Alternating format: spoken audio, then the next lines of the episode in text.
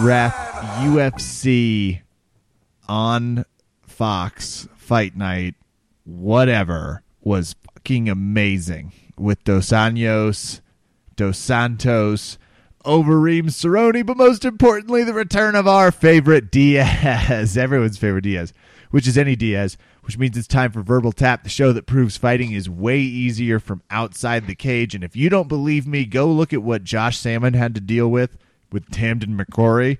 I'm your host, Kevin. With me, of course, Rafa Sparza. It's our Christmas special episode. Merry Christmas, Happy Holidays, Happy Hanukkah, Kwanzaa, every other holiday of festivity. I wish a happiness to you, Raf. That's great. I celebrate the Scientology Christmas. I live next to the Scientology building, so what does that mean? What do I say? Do I You just say uh, Merry Xenu. Really? That's ridiculous. you know what? No, Merry Xenu to you, Raf. How are you doing this evening? Not bad. Um, what is your problem with uh, what is it? The triangle finish that you were talking about with Samman there. It. My problem with it is that it is my nightmare when I think about the worst case scenario fighting MMA. There's a lot of them. You know, you get kicked in the face, but that's going to be over, and hopefully you just get knocked out. So you don't even have to think about it, and you wake up like Aldo, and someone has to explain it to me. That would be ideal. If Raf got to come in and be like, "Okay, Kevin, uh, spoiler alert, you lost." I know who saw that coming. Uh, we did, obviously, but you got kicked so hard in the face that you still think the fight's going on. It's not. It's been over. I'm going to show it to you. You're going to have a good laugh. No lie, I've come up with different scenarios Oh, in really? which I would run over to you. Yeah. What what would what would you what do you think like how do you feel like you would take the news of being like is that what we're talking about you have to break the news that i've just been ko'd Yeah. it's got to be tough No, it's pretty easy. No, I think you- I would just run over to you and I'd be like, "Hey, buddy, guess what? The fight's over." what did you want to do? Would, was there a movie you wanted to go see? the buffet's open we let's get you some ice cream would be nice I think that's the first thing I'd say is, "Guess who's got two tickets to the buffet?" just that would be genuinely if i lost in such stunning fashion i feel like that's the only thing i would want to do with like I- two other I- people just go eat at the buffet I don't think there are too many scenarios where I see you winning. Okay, that's good. So you're prepared at least. We're in mm-hmm. that situation. And this is a moment in the show where we encourage all of you at home to have this conversation with your loved ones. Find out what they would want if they get knocked out. The holidays are coming. Your drunk uncle or relative or cousin. You still do that gay sport with gay? yes. There it is. You're going to want to know what people's preference is, whether you're doing the knocking or receiving. You guys still wearing those pretty pajama robes and throwing each other around? Well, wow. That's uh that's one way of putting it. Or my favorite is uh there was somebody who actually was saying, "You guys do the ha cha ha," and then they make the karate gestures. Yeah. And the stupid part is those are the people who I think categorize me as not laughing the most at their jokes. And I always ask them a question, which is, what did you do to make me not laugh at those jokes? Ask yourself that question first. Don't look at me. I'm not the problem. I laugh at a lot of jokes, a lot of them, and I'm a thousand percent with you. I get the karate bullshit a lot. You still doing the karate thing? Are you doing the karate thing with your knee? And then it's double condescending because mm-hmm. they're acting like I couldn't do some insignificant activity because of this stupid knee injury. It's like, no, I can't do a high contact, very important sport because of a very significant. Never mind. Or they just look at you and they say, The well, man, I guess you're not doing it that well. if we're being honest, because like Oh, you know, let, let's look at our choices in life. yeah, or like, have you thought about a less violent sport? It's like uh, you don't, you even know the name of it. Now you're offering me advice. Fucking ten seconds later, thank you. I don't need it. I'm I've got all. Yeah, I have considered. Uh, my kickball club doesn't meet as frequently, and you know it's just not high cardio, so I struggle to get it. Raph, we need to talk about Donald Cerrone getting pretty well beaten up by Rafael Dos Anjos. were you surprised when you got the Instagram news?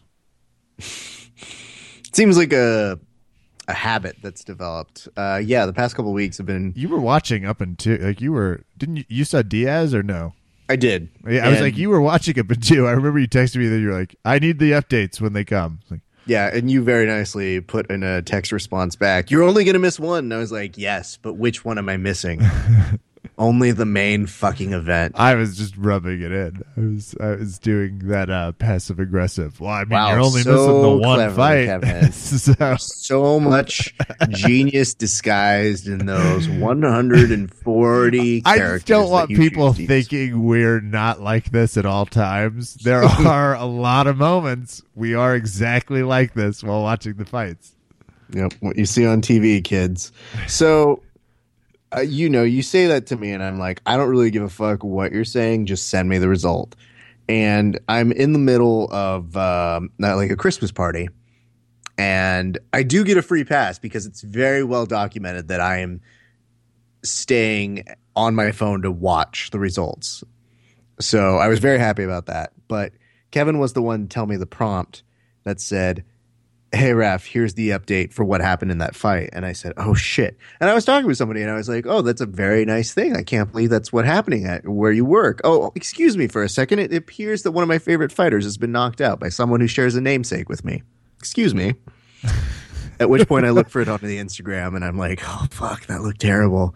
Um, and you just feel bad for Cerrone because you always know he's capable of a good fight. And he did say in the post presser that he just didn't show up. And I would agree with him because, you know, this is the second week in a row where you have two excellent fighters who really didn't look like they were in the fight because it happened so quickly. So, uh, just a shame for those two people. But I think even more so with Donald Cerrone because he's really become the embodiment of all that is amazing about America.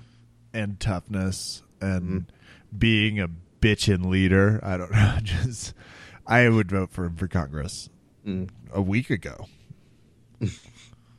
and can I also make a comment that I think I was I've been honestly putting this in my head why people have been so shocked by people getting knocked out. It feels like MMA you sort of come in bursts and we had hit a real lull where we were seeing like a lot of fighters take rounds like because there is a gsp john jones even silva era where people just there was a lot of five round fights it felt like at all times. We could never get a decision. And because we've not had that problem over the course of our last few fights even when it happens fast it's like yeah donald cerrone fucking goes forward. You know who else does? Rafael dos anjos. One of them was going to get knocked out. I thought it was you know, I know Cerrone said he, he didn't show up, and of course he didn't put on the dominant display we like to see. But I thought he, I, again, you know, fighters are obviously critical, but it was a blast to watch, and it looked like what happens when a few firecrackers go off next to each other. You know, one of them kind of won. Yeah. Uh, I I don't know. I'll say this. I think that I like Donald Cerrone. It doesn't make me like him any less. Um, when he's lost, he's still been in a majority of those fights. Like he's still, uh, you know, been really, really uh, good or effective at stuff. So I, I, I get that about him. Um, you know, I just feel like in a certain way, knowing what he's capable of, you just feel a little robbed in, in saying what could have been. And more importantly for him, that build up to that title shot, which it seemed like forever. So, you know, you start back uh, a little bit off the mountain and you have to work your way back off. So, or back up. And I don't know. I, I, I still feel good things for him, but um, I'll ask you this. Do you think that we see him fight for the title again? I I can. I mean, this isn't. He's kind of fortunate in the sense that 155 right now isn't the most stacked place. Rafael dos Anjos has a little bit of a chokehold, but Donald Cerrone's only ever two or three high power knockouts from getting a call. So, uh, my my definitive answer is yes, because he's also one of those people that. You know, it's a finicky world at the top where sometimes it's really hard to get an opportunity, sometimes it's not. Donald Cerrone is one of those fighters that's always there when it's not hard to get an opportunity. So he'll show up. That's my answer. I think it just comes Wishful up with thinking. I just time and wanted- avail- you know. Well, I think it comes up with time and availability, and I think you know, there's definitely many cases where he just finds his way right back into there sooner than he did, you know, this time. Um, but there's also an interesting sort of perspective that's being thrown around, which is that Conor McGregor would want to fight Dos Anjos at some point. So I think that's a mistake right now. You go ahead and beat the shit out of the American Ninja Nick Diaz, uh, Nate, whatever Diaz, who's also now fight coordinating, and we'll get to him in a second. Did we discuss his post press conference? Like, No, not we haven't gotten to that Joe fight Rogan. yet. We haven't gone. I know, but Diaz. you and I didn't do this off air. Like, we didn't talk No. about the fact No, not at all. he- when you said American Ninja, you didn't watch any of that, I did watch him talk after. Yeah. but you you saw him talk to Joe Rogan. Yes. Okay, but you didn't see him talk at the press conference after. No, I did not. Oh fuck. Okay. I don't know that I rarely do this on the show, but I am actually going to tell the audience that we're going to take a slight pause so that way I can get Kevin to hear this. Be right back. Um, now for a live version of that life changing press conference, we have Nate Diaz on the line. Christmas special. Yeah, that's right. So, um, you know, I mean, it's kind of fucked up that you know Fox uh, censored me. So, uh, I went backstage and I talked with Ariel Helwani, and you know, this is like what I told him at my backstage. So here we go. You know, this is a fight game. You know, people need to hear what needs to be said. You know, I'm sorry, Fox. You know, but you can't. You know, turn on the TV. It's the fight shit. You know. And you know, I think they fucked up. I mean, part of my language, but you know, it's just part of the fight game. And I hope my message got across. And you know, what? What? You know, the stupid thing is, I want to fight, and I want to fight the people who I want to see, and I want to get my fight on. And you know, when we fight, I'm gonna fight, fight. You know, it's like all this shit. It's like Ninja Gaiden shit, Ninja Warrior, Revenge of the Ninja. You know, Surf Ninjas, Beverly Hills Ninja. You know, I'm Tum Tum, Teenage Mutant Ninja Turtles, Secret of the Ooze, obviously, Ice Cube. No, I'm just kidding. Vanilla Ice. I forgot. Yo, whatever. I started that shit. You know what I'm saying? Double Impact, Lionheart, Armageddon. That's not even a ninja movie, but I fucking love fucking Bruce Willis. You know. So like, you know, he, I'm a fucking American ninja. He's an Irish ninja. You know, bring that shit on. Let's fight. Um, what's the key to beating him? If you were to pick out anything uh, there, Nate, uh, you know, ninja shit. You know, fuck that. You know, it's gonna be good for the sport. You know, fuck that. You know, I'm just gonna fuck him up. You know. Thanks, son. Ninja shit. You heard me. Ladies and gentlemen, Nate Diaz. We always love when he steps by. And, you know, that's great advice for this holiday season. Ninja shit. Mm-hmm. Uh, curious to get the loved one in your life? Ninja shit. You know, I think Zales really misses out they don't, it's a shitty selection. on the opportunity to just have their ninja line. Oh, I with a just, spokesperson like him. Again, when he got to saying Armageddon in there, oh man. I was dying because I just hearing him go on a list of things that he could think of.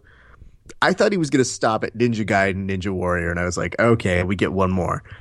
But then he started bringing up Van Damme movies, and I just felt like for a split second, me and Nate Diaz grew up the exact same way.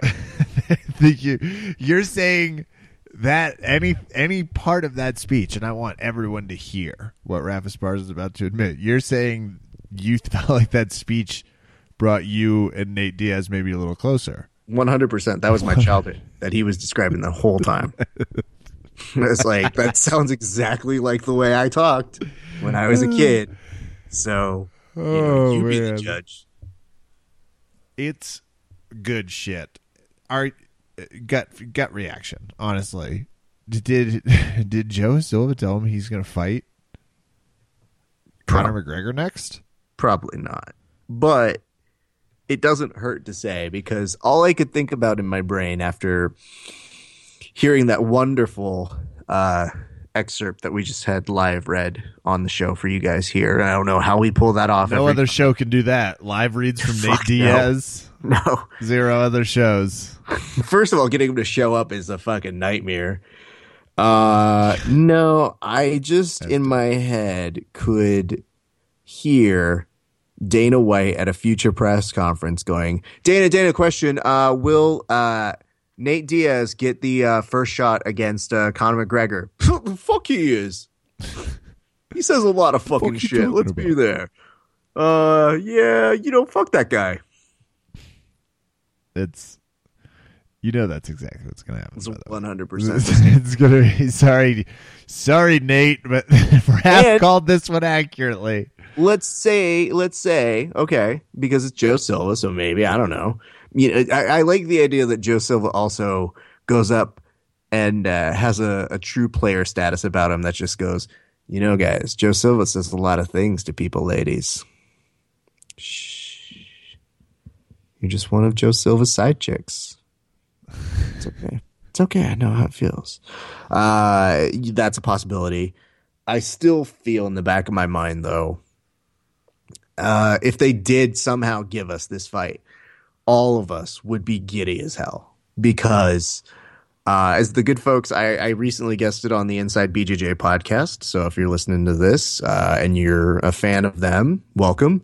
If you're listening to us and you're a fan of you know us, listen to them. It's a really really fun episode. But they posed it and they said, "Is Conor McGregor merely taking what Nate Diaz and his brother put down? Like, is he's the postmodern version of what the Diaz brothers started? He's doing something slightly different. I argued that as well, but I could see what they were talking about. And, you know, if that's the case, I think that Isn't the argument he's winning fights though? I was kind of going there too, but uh, I think Like that's my only difference. Like, yeah, he's doing one distinct difference. He's I think winning. the other thing that's important about that is I would say that uh, Chael Sonnen is probably a closer model that Oh, there you Conor go. McGregor follows. Except would agree. again, as you said, he wins more. Yeah, just So a slight more. yeah, That is a, I, and I honestly, obviously, wasn't about to give. For some reason, rap. I'm sure you're sitting down, and I'm glad you are. I wasn't a. I just never was inclined to give Nate Diaz much credit for Conor McGregor's success. You know, I thought about it. I obviously, like, I thought about Yeah. every time a new fighter comes along. It's just never occurred to me to really follow through. yeah, Dos Santos Jr.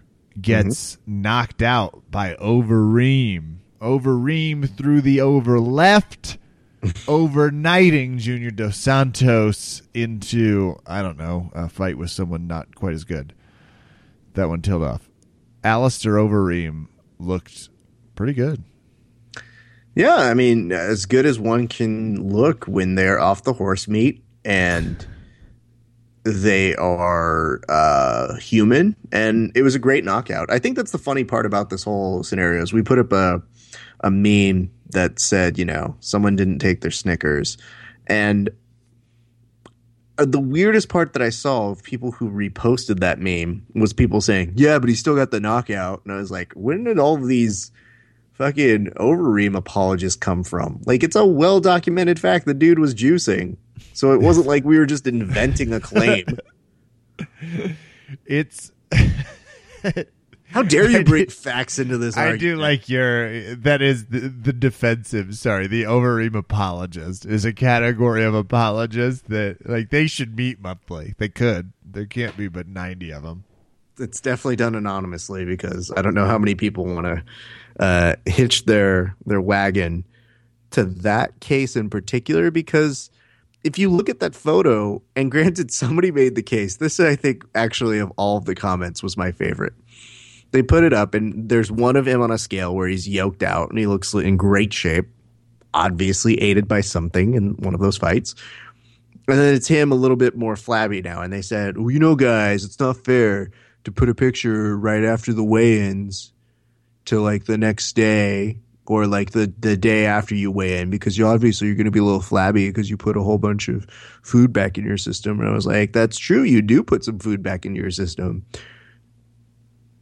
How much food we talking here? Because those love handles look like He does look healthy. they're they're there. healthy. You know, I mean, uh, that's a lot of pasta, but he's a big boy, so I don't know. It's a lot of pasta. A lot of pasta. Well, he did look good, and we haven't talked about the fight Nate Diaz versus Michael Johnson, which was a pretty crazy back and forth bout of Both of those guys can take a punch, can't they? Jesus. And a slap on occasion here and there. Or Uh, a takedown or a ground kick. I bet Michael Johnson wants that fight back. He looked angry at the end of that one. Well, okay. That was the other meme we put up, which was, uh, you know, uh, Diaz knew it was pretty close to the end. He was feeling pretty good. He looked up at the clock and uh, he realized he had maybe about 20 seconds left to burn. And then you saw Johnson go in for like a takedown. And Diaz said, "Oh fuck that noise! I'm gonna be fine." And then he started getting uh, a little bit off of his balance, and you could see him kind of go into panic mode of like, "Oh shit, this fuck is trying to take me down," and uh, Johnson, you know, doesn't really do anything because he runs out of time. So Diaz gets the leg to finish what looks like the beginning of a knee bar, uh, except the buzzer is now sounding, but he's not letting go. And at which point, uh, Johnson is just kicking him. And I think that's the right approach because I feel like he'd try and finish the knee bar. Like he was busy posing for the cameras and You know doing some sort of knee bar. victory. I think you know he would finish the deal. Oh, yeah.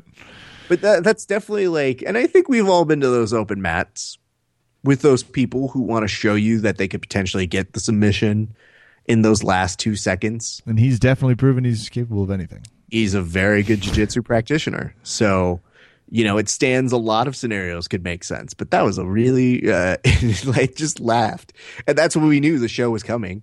How I don't know how anybody didn't know that he was gonna curse up a storm right after a performance like that because the rules don't apply. What even the matters? The rules definitely don't apply, and especially if they did, that's exactly the problem. He's never gonna. It's just not gonna follow. Not in the Diaz head. No. Those were the and the main card rounds out with Randa Markos losing to Karolina Kowalkiewicz. Kowalkiewicz. That one's hard. Yes. That one's difficult. Um, some other noteworthy. Uh, Nate, the great Marquardt, beat up CB Dollaway, and if you're thinking, God, it feels like I saw that fight ten years ago, you might have. So just be prepared. Still fighting though, great stuff. Fun card though, good card. Yeah. Yeah. Very happy. That was a good, uh, low key Saturday fight, uh, card. So that's good. and we're celebrating our Christmas episode. We've got one Huzzah. final story before we get to uh, some fun shout outs. EBI is going back to no heel hooks for children, which sounds like one of the most ridiculous sentences to say out loud. There was a time when they were allowing heel hooks for children. Eddie said that this group really wanted to allow heel hooks. Someone got injured. Raf, do you believe this is the right call? I think it's absolutely the right call for so many reasons, but let's start with the obvious. It is a liability for a tournament to have that happen to any of their fighters, especially if they're kids. Can you imagine if people really, really made a big fuss about this? And uh, credit to Eddie that he wanted to make it open to the kids to have uh, to be treated just in the same way as the adults. But let's be very honest here. I don't think the kids have the maturity, no matter how long they train. And I think there are some exceptions, but I think the kids need to have the maturity to know when it is appropriate to tap. And I don't think that's necessarily they aren't coached on those sorts of things because, according to Eddie, the kids asked for heel hooks. Now, I think the kids also asked to have candy for dinner. So, sure Yeah.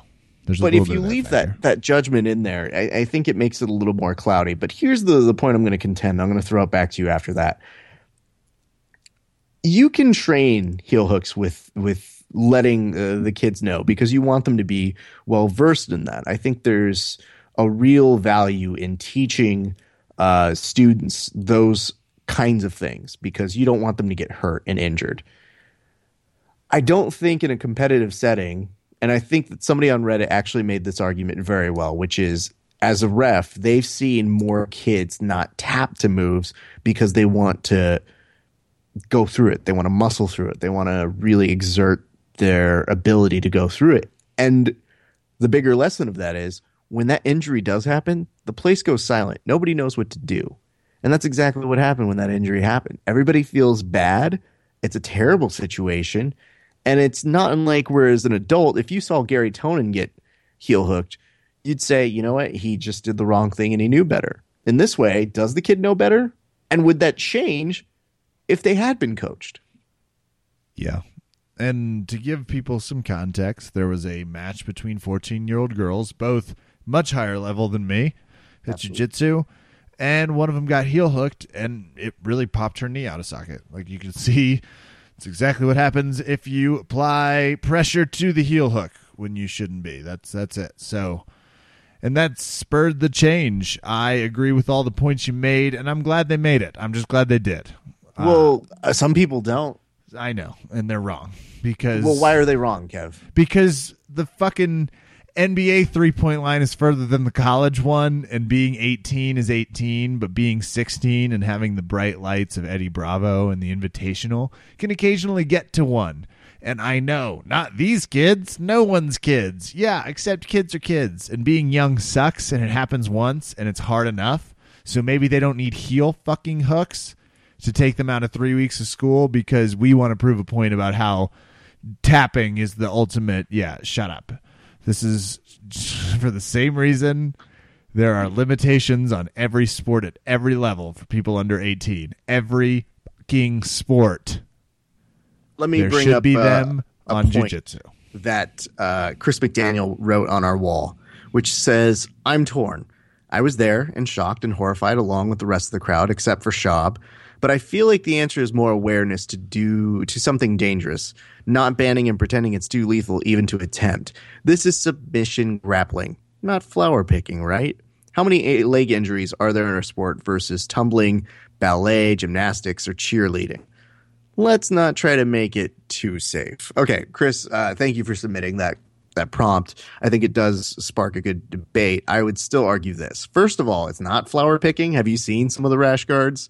Second, I would say that it, it's not saying don't practice it or at least don't understand it, but from a competitive setting where there is insurance and there are huge problems to be made, where we are trying to make this sport watchable on a TV setting, I can guarantee you if somebody saw a competition with a kid getting their leg cut like that, a network TV executive or person behind it, they just wouldn't be interested. And that's not to say that injuries don't happen. Obviously, freak accidents happen all the time. But this is entirely preventable. And, and more to the point of what Kevin's saying is that's why they put some of those rules in effect for younger ages. So, yeah, the kids can want it all they want. But I just think from a safer standpoint, train it in your academies, make them aware of it. If you so choose to do that in your academy, that's fine.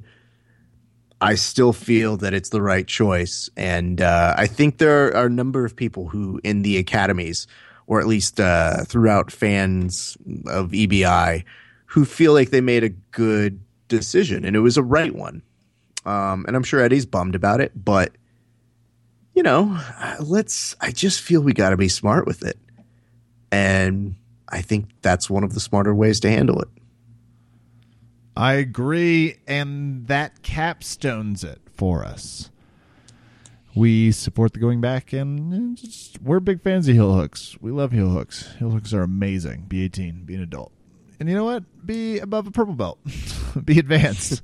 For the same reason we don't want two white belts walking out there and heel hooking the shit out of each other. Just bad. Well, it's also from the perspective of there are certain adult competitions that don't even allow people to heel hook. And I think that, you know, obviously it's because they recognize there is a certain danger of it.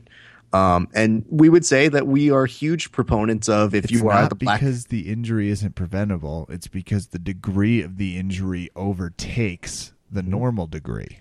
and we are proponents of if they are in the expert black belt division, let them go nuts. yeah, yeah. Knock yourselves out. They know what Put they're it in there. Absolutely.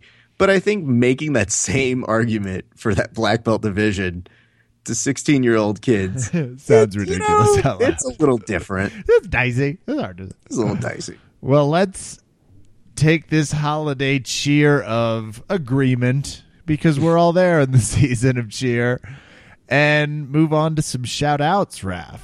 Let's do it. I love this segment. Raph, this is one of the cheeriest things we do. This is a real holiday upper. It's a great idea by you. You put the message out. Anyone in the BJJ community, MMA community, any community, anywhere, give a little shout out to someone that's influenced your journey. An amazing little thing that we started two years ago. Yeah. Wow, I like that we can say things like that. Yeah. Like, hey, which year was it that we? when did we develop that cool song? Before over to Kevin. Uh, those, are, those are funny questions. This is we got some overwhelming responses. I love this.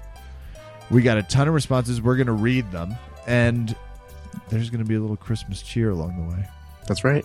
Uh, we will also apologize in advance for ruining anybody's names, but you know that when no, you we submit, well, I, I'm getting to the the disclaimer now. You know that when you submit a name to both me and Kevin, you're at your own risk. So you're welcome. You're very welcome. Let's start off with this one. Uh, this one comes from Kyle Aho. It says, I'd like to thank the VMAC early bird crew for showing up at 5 a.m. to kick my ass on several occasions and getting some extra training in. I am very appreciative of their and your time during those few months. And that would be me, uh, a lot of our other friends, uh, Pam. Uh, I think Octavio came into a couple of them. Uh, we had a nice crew that would show up at 5 a.m. And uh, I miss that. I do. I do like training in the morning because I am not a morning person, and it would actually make me tolerable throughout the rest of the day if I trained in the morning. So thank you very much, Kyle. It was a pleasure training with you too. That's impressive shit. You guys getting up at 5 a.m. This next shout out is from Happy 10P, which is probably shout out the 10 Planet. This one goes out to Giovanni Martinez, 10P O side. I've really enjoyed the hell out of watching Giovanni Martinez fight. and That's a great shout out. Absolutely good friend of the podcast, um, Happy 10P, who's also a part of Newaza Apparel. So we just want to say what's up to him. Thank you very much, man. And uh, I don't know if you guys saw, but I was decking out some Newaza Apparel. Uh, you know, not just an E by 3 but also a very nice Grinch Miss kind of sweater. I look pretty good in it, and you would too if you have it. All right, let's go to our next one. This one comes from C3 Nora. It says, uh, Phenom BJJ OC. Shout out to Professor Martin Morachimo and coaches at Bearcat at Michael Singh Official and Zunig uh, Zerg. Uh, so, Zuniga Zerg. Uh, we want to say thank you to those. Uh, you may not know this, but uh, this guy in particular is one of our favorites here. Always, always teaches us uh, really, really funny things on the internet, sends us great links. A really, really good friend of the podcast. So thank you very much, Schultz, for that one. From Albert, and we've got our first name butchering coming up big time, Raph. I was impressed by our curtailing it so far. Aguirre? Aguirre? Close. My professor, Daniel Camarillo of Camarillo Jiu Jitsu, and Eric Nolan and Eric Nolan's Extreme Training Center. Great double shout out, by the way. He throws in some jiu jitsu and his Extreme Training Center. Yep. That's someone I also don't want to mess with on the mats. Anyone going to something called He's- Extreme he is a Center, killer. thank you. He is a black belt. He is amazing. If you get the chance to see him uh, in super Sounds fights right. or just competing, he's he's good people. We like him, and we want him to be on our side. Let's go to our next one. This one comes from my BJJ podcast arch nemesis. That's Paul Moran, and it says they won't want to hear it, but Matthew Benyon, Ben Tong, and Callum Medcraft all need some props, not for dealing with the debacle of excellence that is around the mat, which, by the way, is an impressive way to categorize what it is we do Yeah. the debacle of excellence. Uh, but for all they are doing to spread jiu-jitsu across the world, covering news, making news, supporting competitors and practitioners alike with Polaris and a million other projects. I don't think that there is a group of guys doing more for the sport in a variety of ways. Scramble, Jiu-Jitsu style, and Polaris are changing the game and for the better. So my two cents go to the lads across the pond. Said in true Paul Moran nine chapter form. We cut eight versions of it. There was a ton more. There was like nine more stanzas. got stanzas. iambic pentameter at one point, which Mhm. yeah, we get it. You're a gifted, gifted writer, Paul. But This reminds me of the time when I was interviewing President Gaddafi about X Guard, and he told me personally that Marcelo has his favorite guillotine. Leader Martial Arts gave a shout out. Said my professor at J Pages taught an awesome seminar at my school. That's effing cool. I love when a good Yeah, never forget on. the people who do seminars. Those Yeah. people, they fly through everywhere, and I'm sure that they love to hear when they get props. So that's awesome. Good on them for mentioning that. We also want to say a shout out on behalf of our good friend Bubba the Menace, aka Bubba McDaniel, that says to Bragado or Nino and Steven the Warman as coaches, and my friend Sir R. King Parker Sir R. King Park. at first, I read it as striking partner, but it is Sir Yeah. R. King Parker uh, for me for sure. So, thanks to those people, you keep our good friend Bubba McDaniel happy, which keeps us happy. Bubba McDaniel. I'll actually let me take this one too. Absolutely. Uh, this one comes from my cousin, actually, who uh, put on my uh, account for early late night. She put, I would like to shout out my mom, Zona Lopez. Although she isn't on Instagram, she flew down and helped me and miss work when I had a mild heart attack due to loss of nutrients. Uh, she is awesome and has a heart of gold, and I love her so much. Thank you. And Amber, we are glad to hear you are good. We send so much love and uh, and and good vibes your way, and of course, your family is amazing. So, good vibes to all of the Lopez family. Absolutely. I like the Finlands. Carlisle May, that dope ass beard and hat. Shout out to hashtag ethnic Santa. So that one comes from our good friend Karis, uh, who is uh, married to Marshall Carper. Karis, oh God, uh, very right through the rug. Carlisle May is fantastic. It's okay. It's okay. Karis, you're like, oh my God, he can't read. He was. They weren't joking. Uh, Karis is, of course, dropping me a very nice mention because I got on a Santa hat on my giant head, and uh, I yeah, I got am an ethnic Santa. So yeah. That's great. Uh, this one comes from Neon Belly, 1974. Great. Want to give a shout Handle out to my that. buddy and my coach Noah Tillis for the dedication he gives to his students. And Noah is uh, a game competitor, so we definitely want to go ahead and uh, send out some nice uh, shout outs that way as well. Monte? Mm-hmm. No one in particular, but shout out to everyone who helped me become 1% better. You're welcome. Are you taking credit for that? Absolutely. I rolled with him at least once this year, maybe twice, I think. Yeah, something like that.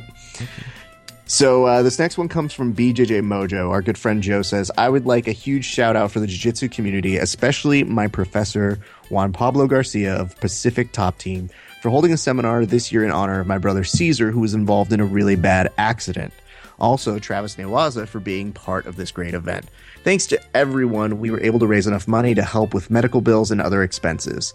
Oh, and also, of course, our sponsors uh, Deus Fight on the mat, David Ways' photo, BJJ Empire, Newaza Apparel, Garcia BJJ, Travis Newaza, and Transition Apparel. Joe has been such a great supporter of our show.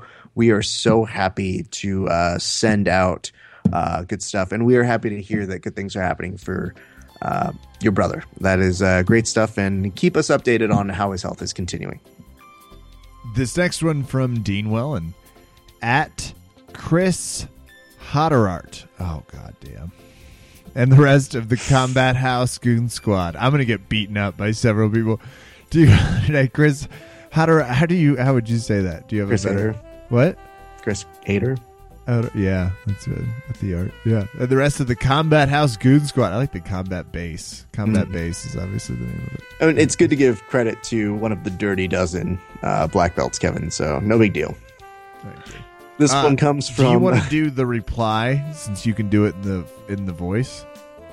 uh, I actually didn't see the reply. What's the reply? Oh, I was just the Tom. oh yeah, yeah. I don't know that I have a Tom impression though. okay, hey, don't try and know. get me beat up. But good try. I was trying to get you maybe beat Okay, up. go for it. Jesse, our friend from White Belt Survival, said I'd like to recognize Tom DeBlass for being not only inspirational, both on the mat and with my shit talk, but for being a good human. Tom DeBlass replied, and You are the man, brother. Thank you, Jesse. that was actually that was pretty good. That had the intensity that said I could kill you multiple ways. Yeah. I just decided to play it really safe was and make him the closest I could to Liam Neeson without the accent. That was nice. That was. Thank you. Uh, this one comes from Korean Zombie, aka Dan Hubler, Hubler, Hubler, Hubler, who said, "Shout out to Five Dimes Sportsbook for sponsoring Christmas 2015."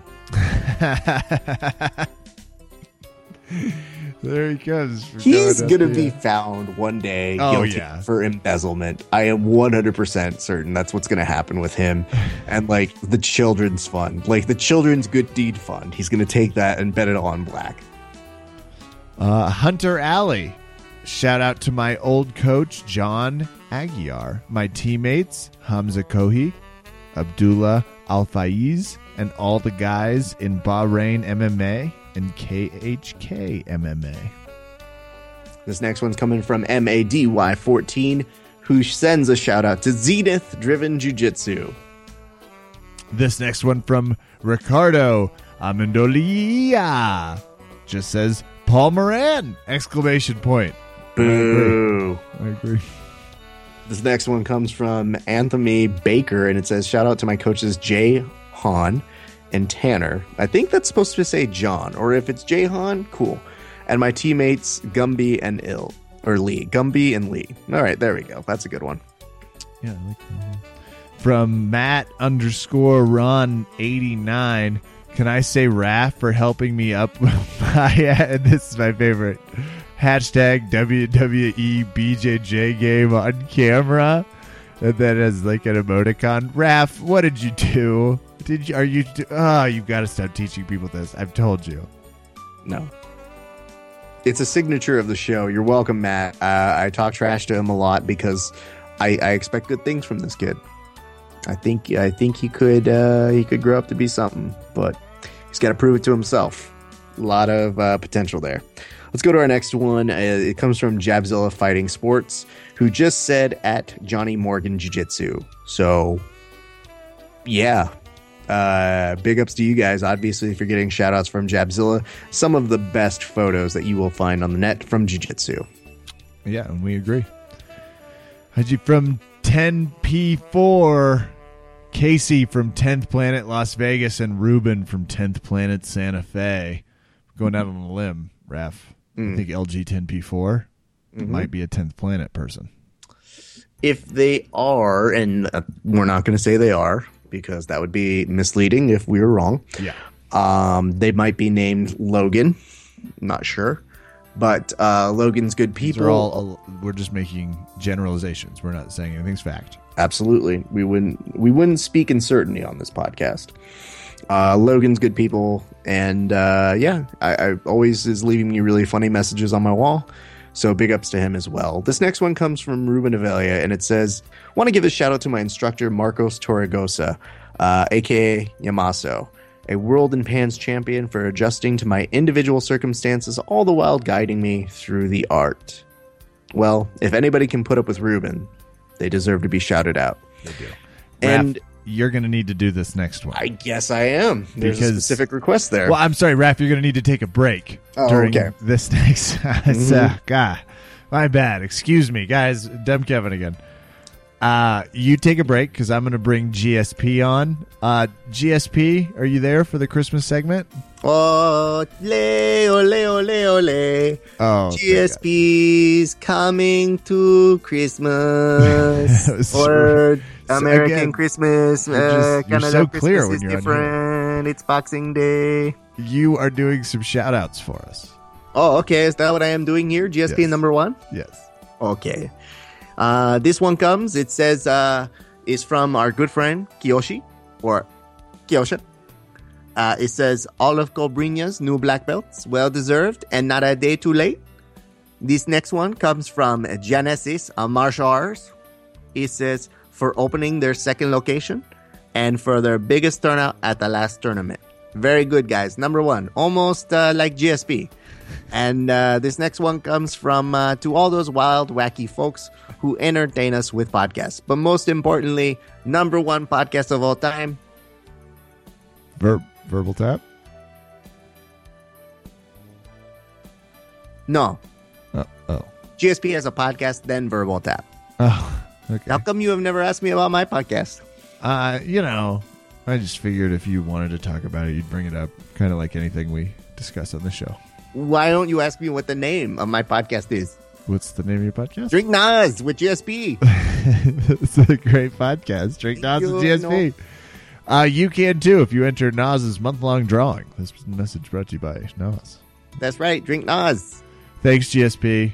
You're the man. Ole, ole, ole, ole. GSP is going away. This next shout out goes to from Rodrigo Gutierrez, who wants to shout out Cobra Kai Jiu Jitsu, a bunch of super competitive training partners that push each other to excellence without the ego and taking themselves too seriously. The support that we give each other, and I have felt for myself, is incredible. I love my team. That would be uh, Metamoris uh, Challenger finalist Rodrigo Gutierrez and uh, good friend of ours here at the podcast. Always does really nice things for us. Right, a sweet Uh, message. You may actually remember him as the guy who uh, was on the receiving end of a sharpshooter from me uh, over at Cobra Kai a couple months ago. yes. So he's he's a good good guy, and uh, we always like uh, shooting the shit with him. And I can attest, very much so, as a personal testament of the bunch of super competitive training partners. That part is very true. They are they are a good batch of folks over there at Cobra Kai Jiu Jitsu. So shout out to them. Love those guys. Really good people. Let's go to our next one. This one comes from LG10 PFL. Logan, we did this already, but you know what? We like these people. Shout out to Coach Casey. That would be Casey Allstead and Ruben Rivera Laguna. You guys, you and your 10th planet. I see what's going on here. Casey Elston. Great guest. Handsome yeah, guy. absolutely. All around good guy. From Nicholas Gregoriardis. Shout out to Paul Moran. The best person in jujitsu. Oh, boo. No. I know. How sweet is that? Hold on, did- Gregoriardis. Did we need to. I'm going to ask Nick a question real quick. Uh, yeah. Can we find out? Hey, Nick, what is it about the Paul that you find to be redeemable? Oh, that's very funny you ask me that, Ralph. Um, first of all, thank you so much for bringing me back on. Um, uh, he's okay. Okay, great. Thank you. That was just as I suspected. That was, you know, thanks for taking the time, though. yeah, Nick. Uh, it's always appreciated. Uh, Kevin, do you blaze it up by any chance? Oh, you know it. I am right now. I always knew I liked you. I ditto. This next one from Andrew Stewart, Sean Stutman, and Silverback Academy at Silverback Nova. I always like that name, Silverback. Uh, this next one goes out to Eric Jackman.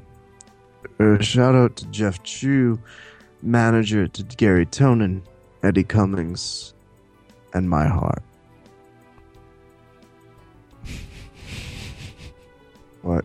What is there seem to be a problem, Kevin? No, I just Nick. I genuinely appreciate it when you're here. You just you surprise me sometimes. You you hang out a little longer than I think, and you know. It's hard to- Oh no, I'm just lost. I just Uh, well, you know, hey, you're always welcome. You're so calming. this next one from Christopher McGinnis. You guys, for all the free funny, keep up the hard work and Merry Christmas and Happy New Year. Have an amazing time, guys. Christopher McGinnis becoming Person of the Year at the Verbal Tap podcast, by the way. That Very wasn't much hard. so. I mean, he's he's always leaving us nice messages. Good, good person. We love hearing from him. Uh, this one, I don't know if there's a name, but it looks like it says uh, Kevin Phillips. It says that he would like to shout out Andrew Correa for teaching me jujitsu and taking jujitsu all the way to the Philippines. Is that true? That's where he's headed. It's headed Wow. that way. Isn't that That's crazy? insane. to do some JJ. It's like, all right. Yeah. And this next one's I struggle with the name. I Raf something Arza. Hmm. It's to John Evans for being a dedicated, funny, and ridiculously wacky teacher. Uh, I've heard he does tricks with the gi. You're also the best. Says that one's nice. I think you you misread that. You're the best at being the worst. Oh no! See, don't know. This is my read. I nailed it. I finished the quote that I saw before me, Raf. Mm-mm. Congrats to all the teachers, professors, MMA weirdos, jujitsu nerds, people we've talked to. Uh, congrats on a great 2015 to the jiu-jitsu community and MMA. It was a good year for all of us. Absolutely. Raf, I love this segment. Let's keep I doing do this. too. Yeah. Merry Christmas, everybody.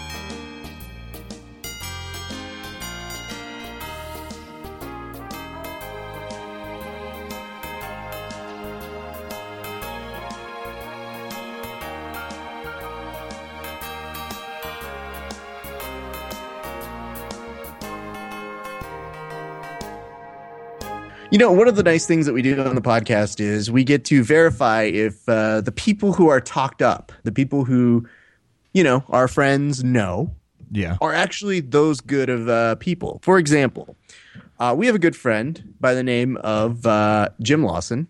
Some people know him as Jimbo.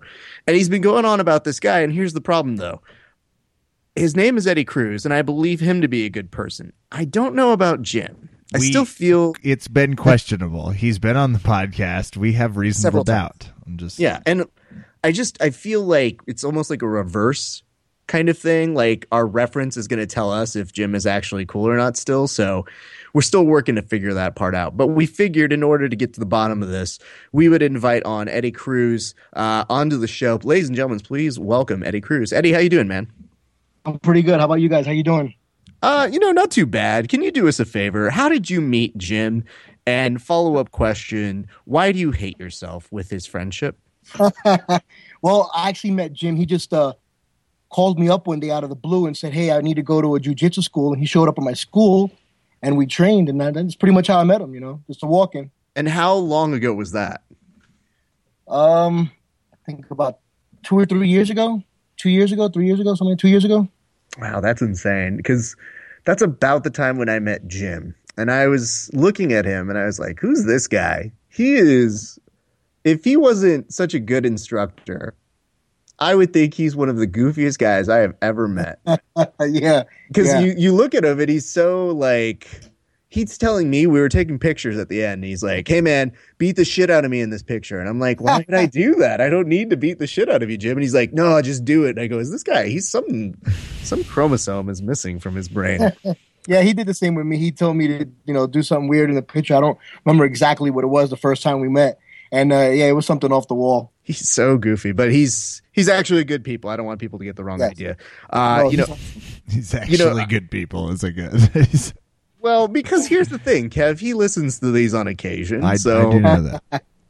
you know the last thing I need for him is uh, knocking on my door and uh, calling me out because he's quite good at jujitsu. I was Anyway, gonna say no lie.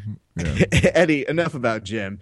Uh, tell us a little bit about you. Uh, where does your jiu-jitsu journey begin? Uh, how did you get started in the whole, uh, what is it, pyramid scheme we know as jiu-jitsu?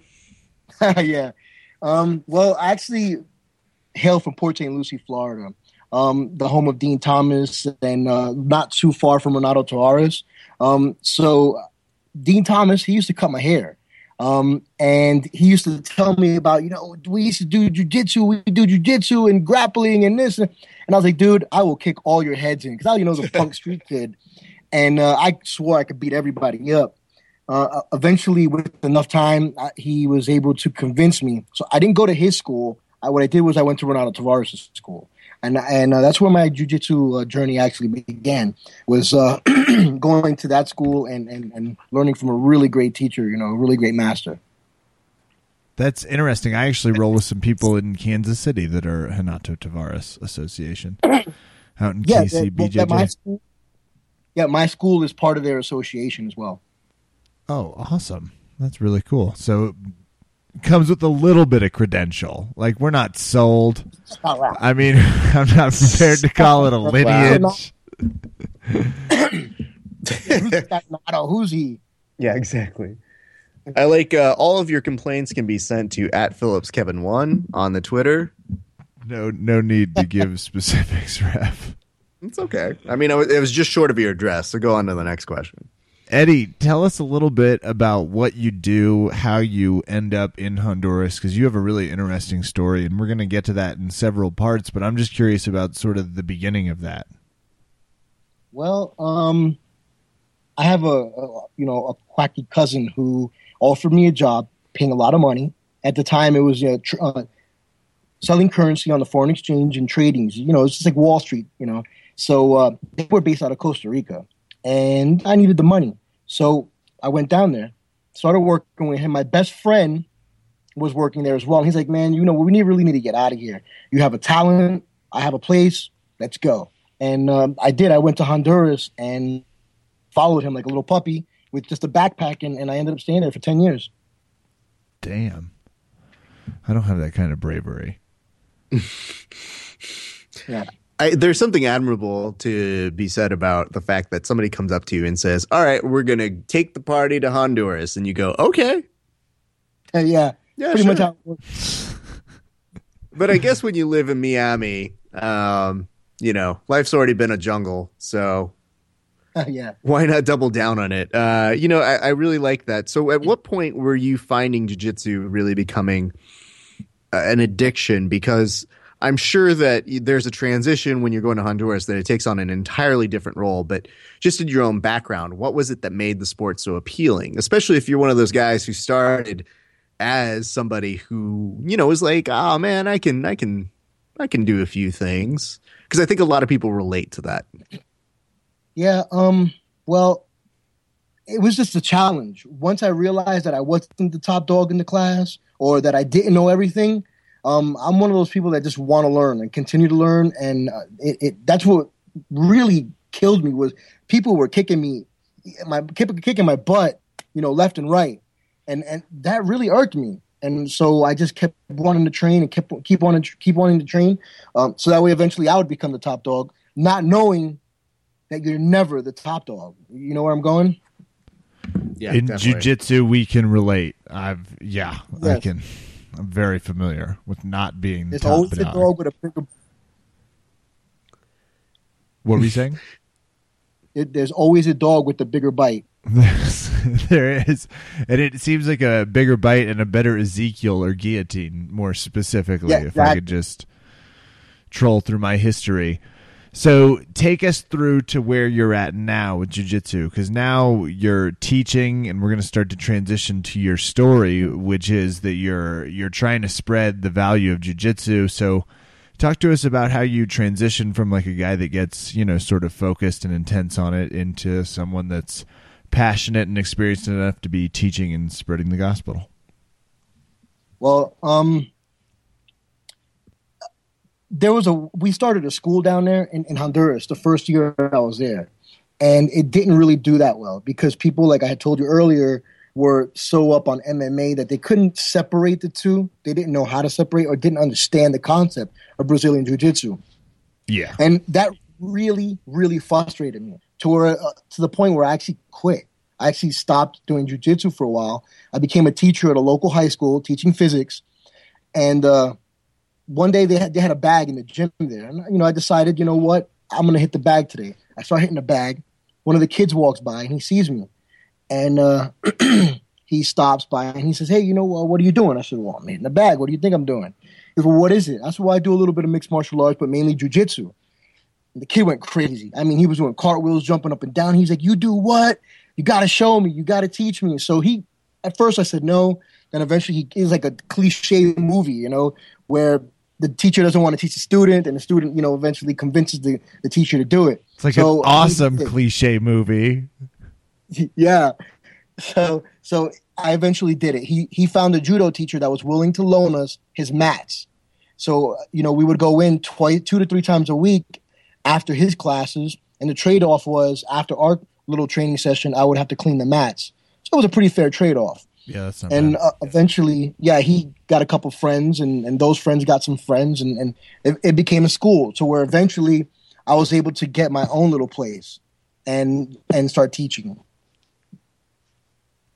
So it was So a pretty cool. interesting little, little transition there. Yeah. And what do you see in in the power of just the the teaching of jujitsu? Because you get to see it in a really unique perspective. You get to see it in Honduras, which is you know we sort of see the uniting factors. But I'm just curious, uh, your take on what you see amongst this sort of like small elite group of people that kind of became dedicated to the sport. Yeah, well, I'll tell you what, it does change lives. You know what I mean? People say it all the time. Oh, you know, it changed my life. It changed my life. It, it doesn't change your life. It to these kids, it saved.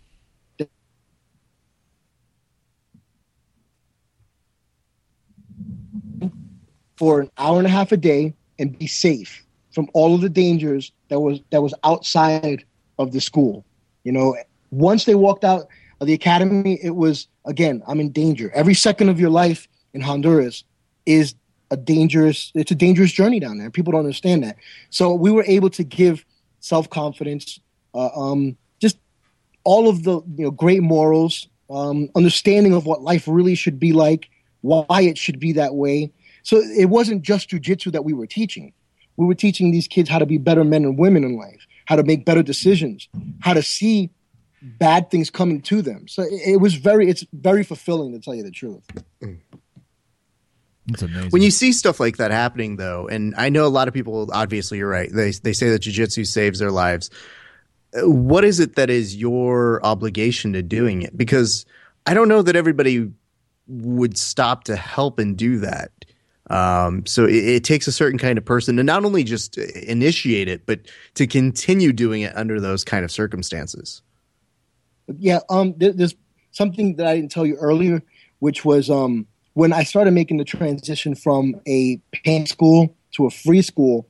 Uh, one of the other motivating factors was one of the students in my school was murdered with his parents. Um, they actually took the truck, kidnapped um, the parents and him. They drove them to an empty field, killed the parents, and killed killed this boy. And he was only 12 years old, and he was one of my students. Mm. And roughly around that time was when one of the kids, you know, a homeless child, a less fortunate child, walked in and he asked me if I can teach him. I was like, yeah, it costs this amount of money. And he was like, well, I don't have that. I said, well, you can do this. He's like, well, I don't have that either. I was like, well, where do you live? He goes, well, I don't have that either. So once he told me that, and at the same time with with one of my students being murdered, uh, it completely changed my outlook on what I should be doing and why I was there. You know, so it, it was definitely different. Oh man, I'm I'm very sorry to hear that. Um, I mean, those are those are definitely the the ways that you you want to honor your students and you want to keep things going. And I can definitely understand how that makes you want to, uh, you know, it, it makes things clearer and focus in terms of what it is you want from the sport. I think that people go through different chapters in what the sport means to them, and a lot of that is individual and just kind of on a personal scale. And sometimes they become a coach, sometimes they affect change like this. As you start to see this, what are those sorts of signs that you are giving something good? Because I, I don't know that we know the full perspective of what it's like in Honduras as compared to, say, you know, a jiu jitsu coach out here, maybe helping kids and, and doing great stuff. Um, but I, I guess what's the difference between it, just in your perspective? Um, well, there there's a huge difference. Here, I open my doors. You know, a, a teacher here will just open his doors, teach his class, have fun. You know, close his doors, go home. They might go drink a beer with their students. They might not. Uh, they go to competitions. They go home, and that's pretty much it. You know, they diet according to the sport. You know, in that whole line. But that's pretty much it. When you're in Honduras, which I told you guys earlier is the murder capital of the world, you're not just thinking of that. You're thinking of how can I make sure that my students don't die today? What can I teach them today where somebody won't take advantage of them? Because as I told you earlier, also it's one of the highest rates of children child prostitution. How can I teach this kid not to um, fall victim to some pimp? Um, how can I teach this kid uh, better values and to stay in school so that way he can get a good job and he can change his circle?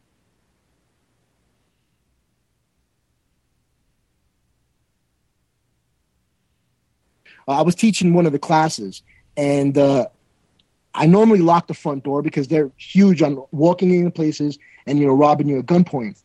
Well, for some reason, well, I actually know why. I was waiting for a student to come in, which they were going to be there in about three to four minutes, maybe even five. So I left the door open so I didn't have to put my socks back on or my slippers back on. Go to the door, open it up, get back on the tatami, and start training again. I was being lazy, so I left the front door open.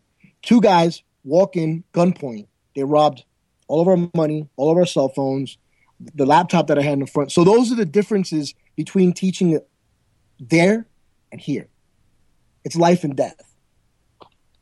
No shit. And partially what you're starting to get about uh, just how crazy Eddie's story is and how crazy Eddie's school is is it's a place where it's become torn into a point where schools necessarily aren't reliable like a lot of the infrastructure that that would stand and that's where jiu-jitsu becomes a little bit more important and you're on with us today because you're looking for some community help. You've been stretched pretty thin, it sounds like, in terms of trying to provide a BJJ infrastructure. Is that uh, probably understating it? Yeah, that's pretty much understating it. Um, we we uh, name of the school is Infinite MMA, and we what we do there, we just don't train champions because we do train champs. I, I want you guys to know that in almost every league in Central or South America. I have a champion in bantam, feather, lightweight, welterweight, middleweight, light heavyweight, and we dominate with Brazilian Jiu-Jitsu tournaments down there. These kids, these less fortunate kids, they're they're awesome. I just wanted to throw that in there. Um, but if we don't keep our doors open, those awesome kids that are have changed their lives. We have ex gang members, ex alcoholics, ex drug members, ex prostitutes, just regular kids that just don't have a place to live. You know, some of them, we have two of them that are actually living in the dojo. So without the school, there's no more, like you said, infrastructure for these kids to fall back on. And the kids that first started, they're not kids anymore. They're grown men that I have actually physically seen the change in them, how they came, you know, they came in all tattered.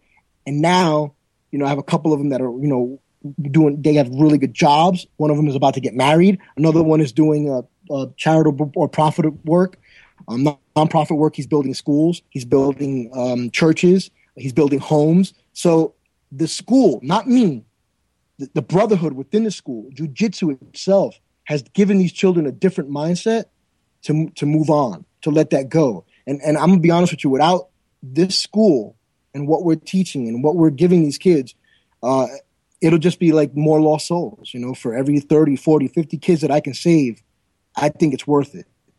You know without the school though it's pretty much those 30 40 50 kids contributing not to the growth of of uh, the country but to the actual destruction of it. Yeah. And how can people help now? How can people help you out? Well there's various different ways. Um, one is if you have a used gi you know, I, I, can give you guys an address and, and, you can post it so they can send it.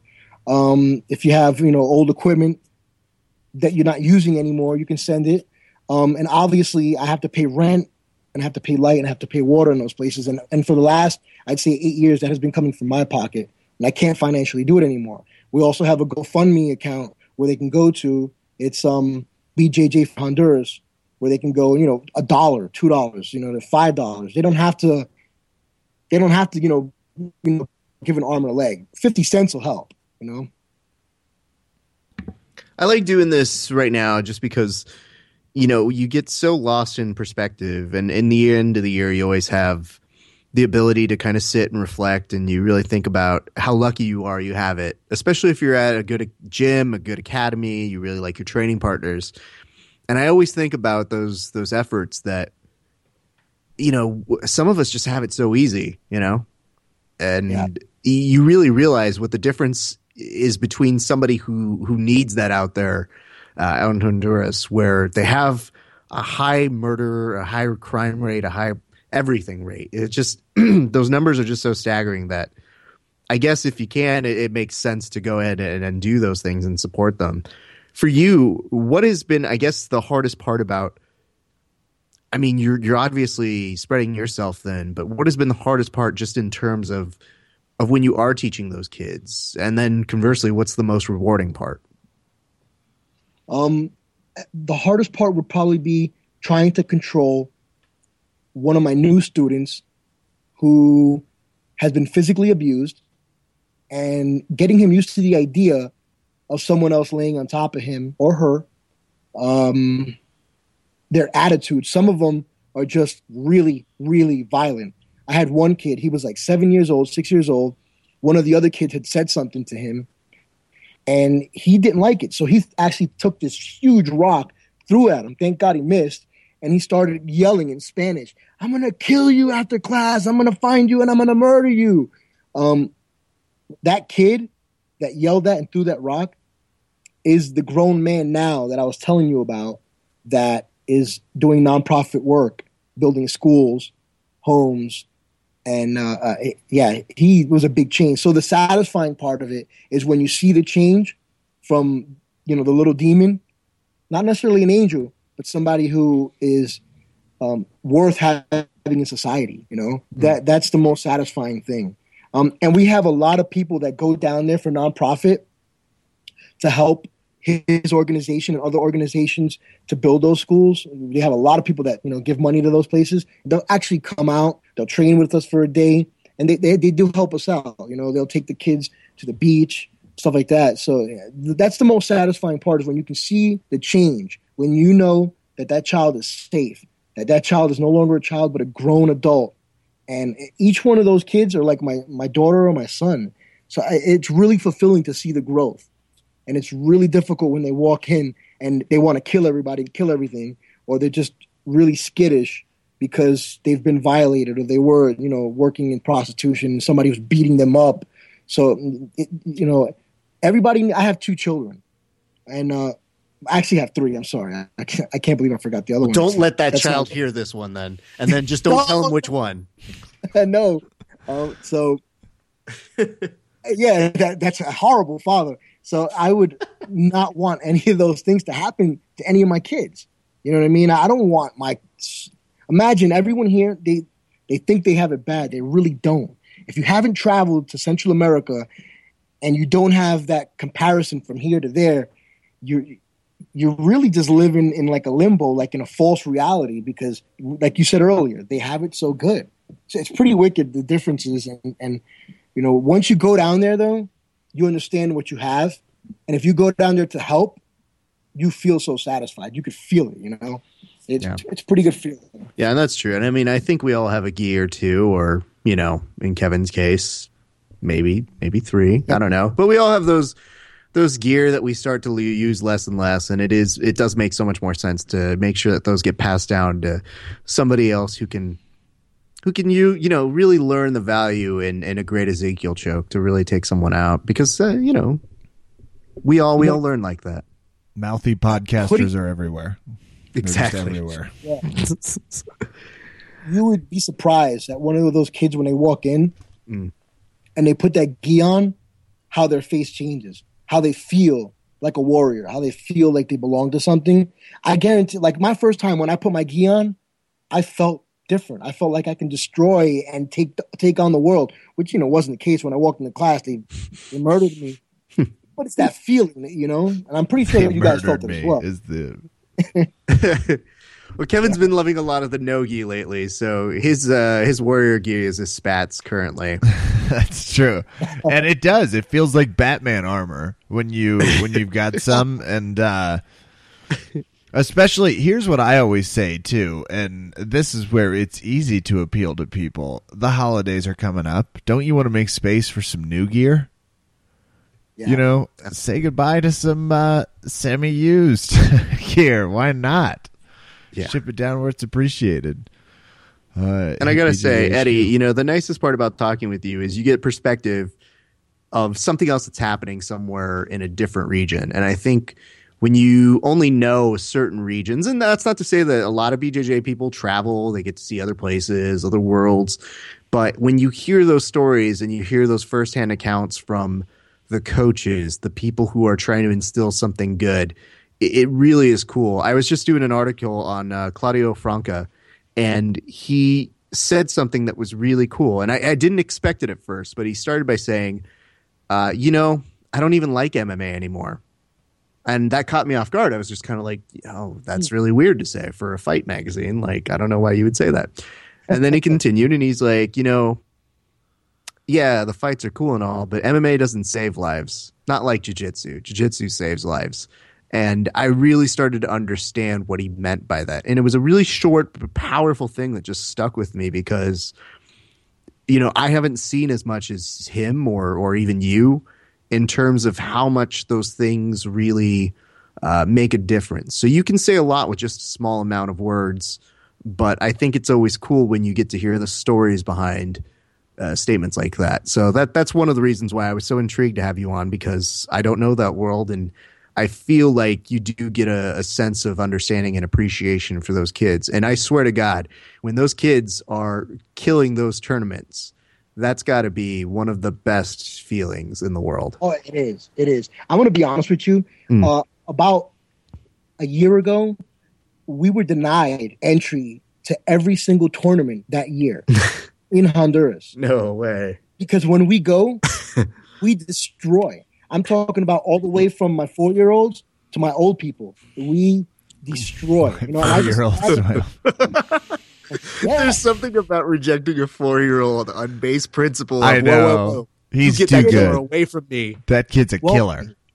yeah, well, they actually we had a child a children's tournament, and they told us that we can go because I checked first. And I man, I had been training these little beasts for like, and I say beast in a good way. I don't want you to yeah think that because you know bad behavior or anything like that. It's just that these kids, man, when they get on the mat, their faces change. They just harden up, and uh, it's something that you don't even find in adults. You know that that discipline that they have, and and it's hard. You know when you when I say that about a four year old, you're like, what? yeah, and I call them up three days, you know, before the tournament. Hey, we're ready. We want to make sure. No, we're not going to have the tournament. It's been canceled. All of the other schools had gotten together and you know said that they weren't going to go to the competition if we went. and the, yeah, the reason being, it's not because you know the kids are homeless or whatever. It's because every time we go, we leave with gold, silver, and bronze in every division. And you know they hate that. So that's insane. Yeah, yeah, it is. It is. You know, and in MMA as well, from uh, El Salvador, Guatemala, Nicaragua, and Honduras, I have my school holds all of the belts from bantamweight weight all the way to light heavyweight. So yeah, they're pretty beasts, man. These kids, they they, they want to get out of it. They're yeah. all they every single one of them say, "I'm going to the UFC. I'm going to give food to my family." That's their goal. You know what? I'm not. I'm no, I'm no one to knock it, and I try to you know push them forward for that. That's no, so rad.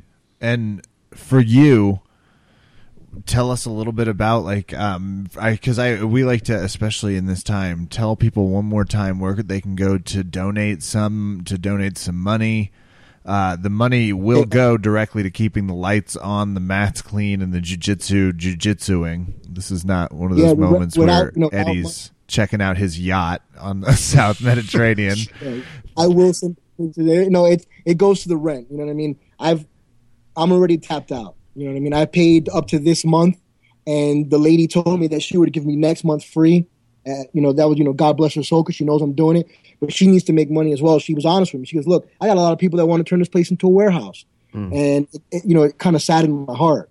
So I'm going to send you guys an address. Uh, I'll send it to Raf so that way he can send it to you guys. Um, preferably the gis. We don't really need adult gis. We need more children's gis. Um, if you if you have an adult gi here and there, that's fine. But the majority of the gis that we do need are for children from the ages of 14 down. Um, if you have any equipment as well, same thing. Um, and if you do feel like you you want to donate a dollar, five dollars, whatever it is, you can go to um, BJJ for Honduras, uh, and that's on the GoFundMe account. Um, and that money will directly go to, like you said earlier, keeping the lights on, um, keeping the water running. So that way, you know, when the kids got to go to the bathroom, uh, you know, keeping the rent going.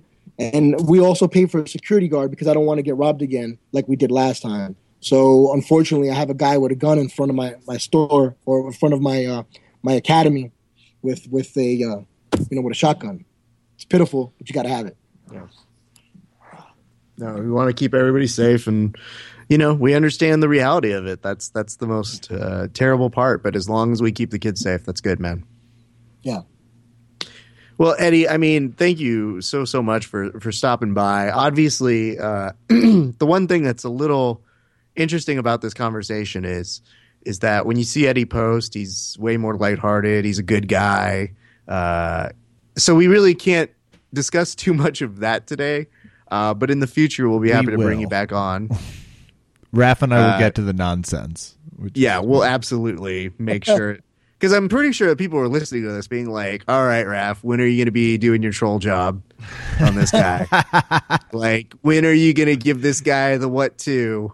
And, uh, you know, the, the fact of the matter is, uh, Kevin and I are big supporters of people who really try to use jujitsu for uh, transfixative properties, like for really trying to do it for giving ahead and paying it forward. For me, uh, there's a big concept of, you know, sending the elevator back down. And I think that's so important that it played such a role in your life that you continue to try and, and spread that and do it. But I think that people have to understand uh, that sort of stuff doesn't come easy. So we we want to do what we can to help. If you guys are listening in and you have the ability to do so, please do so, and know that it, it really does make an effort. And there's no way in the world that our good friend Jim Lawson would have ever recommended you to me without coming with some of the highest regards. so when he calls and he lets me know, he's like, "Hey man, I want you to talk to this guy," and I was like, "Well, first of all, how dare you speak to me, Jim?" and second of all, yeah, I'll get my. Well, you know what, Roth in the beginning, uh, and but he did. James did the same thing when when he first met me. He wanted to know who I was, so he actually did some you know digging. He he had made some phone calls, and he when he called me back, he's like, "Man, you're legit." I was like, "What are you talking about, man?" What? I checked in on you. I was like, "What are you talking about, man?" I had no clue. He's like, "Well, I talked to this person. I talked to that person. This, that, and that." And they all said you're legit. I was like, "Well, I'm glad you did that." Well, fine, whatever, you know. you can never forget the fact that Jim Lawson worked for the military. So uh, I, I'm sure when he says he's looked in on you, he may have used a channel or two uh, that Uncle Sam may have been helping him out with. But uh, that's all the more reason to like the guy. And uh, obviously, we're glad that you're stopping by and, and talking with us about it. And thank you for sharing uh, your experiences and what it is you're doing. We, we really appreciate that. Uh, it was my pleasure to have you for you guys uh, to have me on your show, man. It's a great show. I listen to it whenever I can, and uh, keep up the good work, man. Because I definitely like listening to it. I appreciate that, man. Well, Eddie, we're going to get you back on another time. We want to say thank you so much. Again, GoFundMe, BJJ for Honduras, help these kids out. Make sure that they are able to train so that uh, they can continue to get the nice benefits that we all enjoy and, you know, let's face it, sometimes take for granted. So, ladies and gentlemen, Eddie Cruz.